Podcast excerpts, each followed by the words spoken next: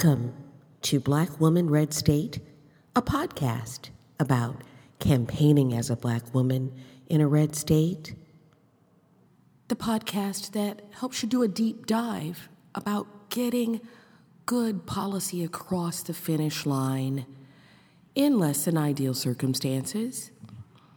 It's also a podcast that touches on what it's like to be a first and only in that context and in many other contexts. And it's not all a big downer. The upside of all of the things that you are opened up to as a black woman in a red state with maybe not as many traditional social opportunities. Thank you so much for joining me. Let's get started. Now, you may be asking yourself, what gives me authority and agency to have these conversations? A little bit of background. I have recently ended a career as an elected official in a state legislature in a red state, and I've lived in this great red state for most of my life. By way of comparison, I started my political career in a solid blue state. That would be the Empire State, the great state of New York, for which the state I currently reside is not jokingly referred to as flyover country. It's been a great experience, obviously, a rare one with a 50 yard line seat in terms of history and that's been a great honor and a privilege, and I don't want to minimize that in any way. It has also been somewhat difficult because, as any woman running for political office will understand, you are not the prototype for a candidate, in short, for any office. The idea that people have about a candidate still, in most minds, revolves around imagery for a male, oftentimes a white male who happens to be married to a woman and has children and all those wonderful things, which are not negative in any way, but just by entering the ring, by being in the political arena as anything other than the partner, wife of a candidate is something new. So I do a fair amount of I won't call it belly button gazing, but a fair amount of reflection about why in the United States, in these modern times, and I'm recording this in 2017, that that imagery is still so strong. And certainly there are people all over that are encouraging women to enter political campaigns and run and win, women with lots of direct experience and in leadership in community organizing, in community service for many, many years. Why is it still strange to enter a campaign, or I should say, considered odd for a woman to enter the political arena as a candidate? So I hope that we'll talk a little bit about that. I know that we will because I'm the person that's going to be talking, but I hope through my Facebook page, we can get and begin to have a dialogue about these ideas, and certainly not just to complain about them, but to address them very directly and to confront them and to maybe make it so that by the time somebody is who's listening to this as a younger person decides to enter the political arena, whether that's through policymaking or advocacy or as a political candidate, the framework, the mindset has shifted enough so that women can be considered equally for roles in all levels of elected office. What I've done to sort of organize my thoughts, and by way of uh, stopping the procrastination, that, that's a barrier to success, not just for me, but for I'm, I'm sure many of the people that are listening to this podcast. I took a good old fashioned notebook and a pen For you younger audiences, that's what people recorded things with before there were laptops and phones and things. So I committed these ideas to paper. Oftentimes, I will admit, these ideas were committed when I first started running for office. And when I first started running for office, that was about 10 years ago. Uh, lots of things happen in 10 years, personally and professional, and professionally in anybody's life. But I've got notes in here about breakfast meetings, lunch meetings, conversations that happened at events, usually somebody else's fundraiser, some nice notes about things people said when I knocked on their door and asked them for their support. So I guess it kind of all leads up to my favorite quote as I'm looking in the beginning of this notebook, and that is a black woman can't win that district. A black woman can't win that district. Uh, I happen to be a registered Democrat. I have been ever since I registered at age 18. I find a lot of irony in that statement, uh, considering the source. A uh, pretty powerful person in the world of politics in terms of seeking an endorsement from this person and the M O N E Y, the money that comes with that. Uh, there are lots of reasons for that statement, but I think I'm going to focus the, the, this episode of the podcast on that statement and what it ended up meaning for me as a candidate, how that statement was interpreted by wonderful, very close friends of mine uh, as a challenge and not an indictment or as any sort of indication that I could not do it. Let, first, let me talk a little bit about where that comes from, where I think that came from. When I entered my race in first conversations in 2007 and filed the official paperwork by the end of 2007, Nebraska, that's where I live, was just beginning to see waves of people leaving the Nebraska unicameral legislature due to term limits, which had been voted on and approved by the voters almost a decade before.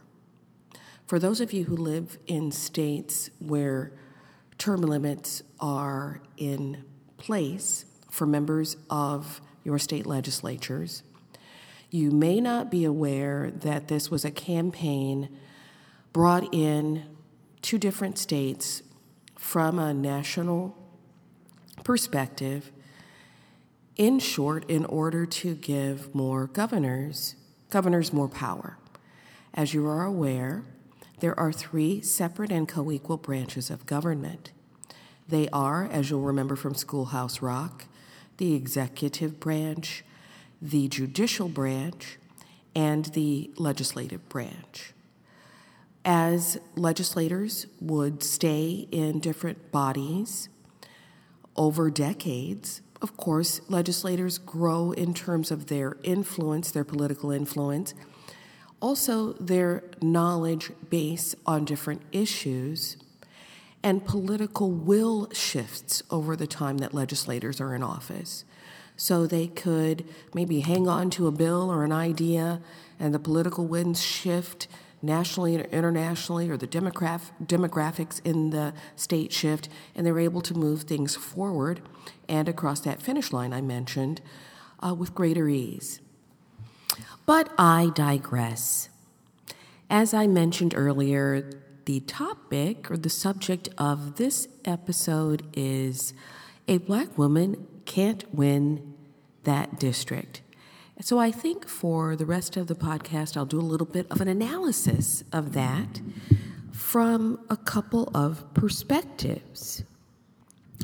Let's start with a perspective of, let's just call it loyalty. That is something that I hold as a personal value. Many people do. It, I think it's very important in political circles. I had the most competitive race that year in terms of state legislative races. There were six declared candidates in the race, uh, a couple of whom had some experience as elected officials. One in particular had previously been a very loyal vote and a very committed political worker.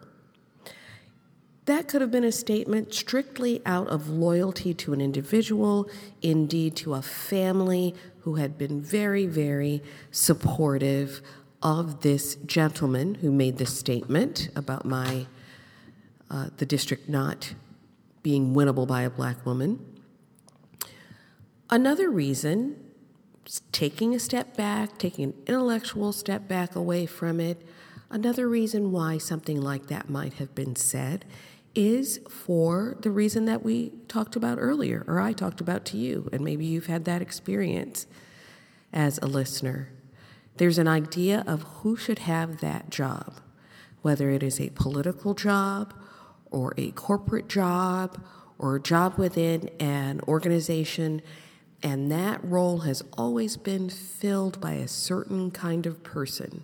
In this case, a male person, a white person, a middle aged person. And why should it be any different? We've never seen anything different, so why would it be different now? That could be the reason why this person is maybe more comfortable, a lot more comfortable based on the fact that everybody who's had the job before looked a certain way, and you can kind of maybe navigate that relationship in a more comfortable way. The third reason, and I'm going to ha- go ahead and use the word, uh, the word race, which people often are accused of using the race card. Uh, I wouldn't call it that. I would just say that it is another possible reason, especially since the person's used my race as a description of why the support would not be there for me at this time. Part of the challenge with being black or being any other race other than European American or white in terms of pursuing one's goals is that typically, even in 2017, that will be a factor, a reason to be uncomfortable with you. Unfortunately, in the minds of many, bringing up the fact that you're black, putting social policy as it might relate to African Americans at the forefront of any of your policy priorities radicalizes you. You, at this point, automatically, no matter how soft spoken, no matter how mannerly, no matter how much a person of faith you might be, and law abiding and mowing your lawn and all those things, that idea, mentioning race, radicalizes you. So, again, in analyzing the topic of this podcast episode, was that something that the person said to marginalize my candidacy? because the district that I was very proud to represent had what would be called it would be called an influence district if you were a political scientist in that there was certainly a big block of potential African American voters there. However, most of the people, ergo, most of the registered voters in the district, happened to not be African American, and this is looking at the statistics the year that I was a candidate. So I'm not certain, but as you can imagine, anybody undertaking the endeavor to run for political office is going to face some uphill battles. And you might say to yourself, well, so what? What's the difference? This person said that and people have free speech and they're allowed to say what they want to say, and I agree with that. My challenge is that with it is that at the time, among all the candidates that I mentioned, and these would be candidates all across the state that are in competition, if you will, for funds to support their candidacy, because don't kid yourself, you do need some money for if for no other reason to file the paperwork to run for office, to get even the most meager mailing pieces written, designed, printed, posted. You do need money to run for office at any level. It would be very, very difficult to to run as what would be described as a serious candidate without it. So, what's the difference? Well, the difference is that when a person in this particular position, in this case with the trade unions, says that many of the groups that are part of the trade union trade union association who did not know me from previous experience or aren't that familiar with the district or aren't that familiar with the fact that I grew up in that district and have lots of relationships personally and through my family, the money does not come to your campaign. So that does make a difference. That, that idea is very widely applicable whether you are running as a candidate yourself or raising money for a cause, whether that's a nonprofit association or uh, something related to health, or even arguing in a corporate context for your salary. It, that perception being out there, giving, saying something like that out loud and repeating it would have an impact. Another difference is that I have, I'm very proud of my family background, hardworking, people who are valued education, volunteered in their communities, in their church, in the schools. Uh, there is an element of encouragement that is needed, even if it's verbal encouragement from the constituencies you hope to represent. That was never lacking when I went to the door to knock doors and ask for votes. Instead of saying a black woman can't win that district, there existed the opportunity to say, oh, you're going to have to work hard. Somebody else did say that. I wish they would have not helped talk me into the race before they said that, but that's better than a black woman can't win that district. Uh, good luck. That can go either way. When somebody says good luck to you, they might mean it sincerely, they might mean it a little bit sarcastically, but at least those two words together, you can kind of apply those to all the other things you're dealing with and say, yes, thank you very much for your support. But that is not what was said. So um, obviously, I did win. I hold this person not with any particular hard feelings.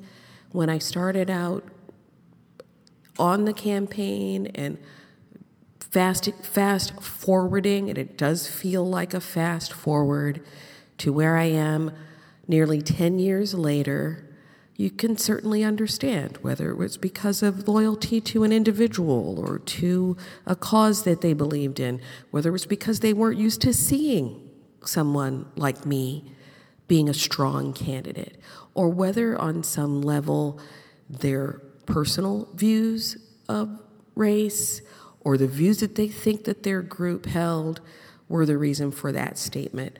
I am merely mentioning it, mentioning it for a point of conversation and to remind everybody that words do matter, that your words are a reflection of oftentimes of where you're coming from. So whether it was said in haste, in a dismissive fashion, whatever it was, it did have an impact on the campaign. And who knows how it might have turned out. I obviously did work hard, and the funding that was needed did come my way at the exact right time. And I am very grateful for that. So I guess that's just another reminder everything happens exactly the way it's supposed to. While I'm on the topic of what typically happens in a campaign, uh, particularly if you are running as someone who doesn't look like the person that had the job before, and therefore may be perceived as uh, someone unfit for the role or still needing to prove yourself worthy of, the, of any opportunity. What I identified, and looking back through my notes from 10 years ago, I have a little note here. It says, help versus advice. We all need advice, and ideally, we want to take that advice from someone who, from where we are sitting, has been where we have been and has achieved the thing that we want to achieve. What I have learned, uh, a, what I what I learned as a first time candidate, is that uh, people want to help. People want to lend a hand, and in many cases, they have been where you are, and they are sincere. What I noticed was, and it's very natural for people to have different uh, commitments and priorities, their families, their jobs, uh, other volunteer things they're interested in in their community or in politics. Help people out there who might be running for the first time can mean advice. I had many, many, many cups of coffees and breakfasts and lunches and conversations with people who wanted to help my campaign. Some of them were able to write checks or point me in the direction of some funding support. I'm grateful for that. I don't think I wasted any of it. As a matter of fact, when I was done running my first election, I had money left over in the bank. Help means advice sometimes in this context and only advice. There's you might need help, for example, putting out campaign signs or help to come and walk in a parade on a sunny Saturday before St. Patrick's Day, or help uh, putting stamps on thank you notes or something like that. More often than not, gentle listeners, help means advice.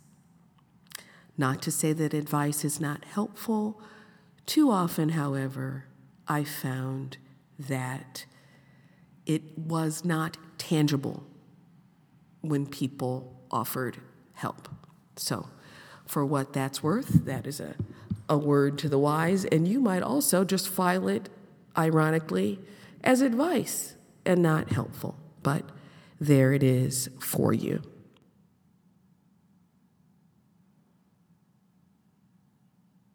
Among the interests I have been fortunate to pursue outside of my volunteer work and my work as an elected official and other things, I have a very strong interest in musical theater. I know to some of you that sounds esoteric or maybe not a match for what you thought the podcast was going to be about. But what I'm hoping to drive home with this podcast is the unexpected and how important it is to analyze individuals on an individual basis. So, that being said, a big, big fan of musical theater and the arts in general, the performing arts in particular. It is right now the Lenten season, and while I recognize for, for my friends who are Bible scholars that Andrew Lloyd Webber's Jesus Christ Superstar might not be your, your favorite idea of how one might invest one's listening time this time of year, I find a lot of inspiration from it, just from the passion of the music, the performances. The cast album that I'm listening to is from a production that went up in London, boy, I hate to say it, it's almost probably 15 years ago. I was fortunate enough to see that performance. Uh, my sister in law bought me a, a ticket as a Christmas gift, so it was fabulous. As I was listening to it today, found an intersection between my interest in politics, relationships, positional power, and the story. There's a part of the cast album and a part of the, the story of prior the week leading up to the crucifixion of Christ, where he is brought before Pontius Pilate. And the high priest says, You have to do away with this person.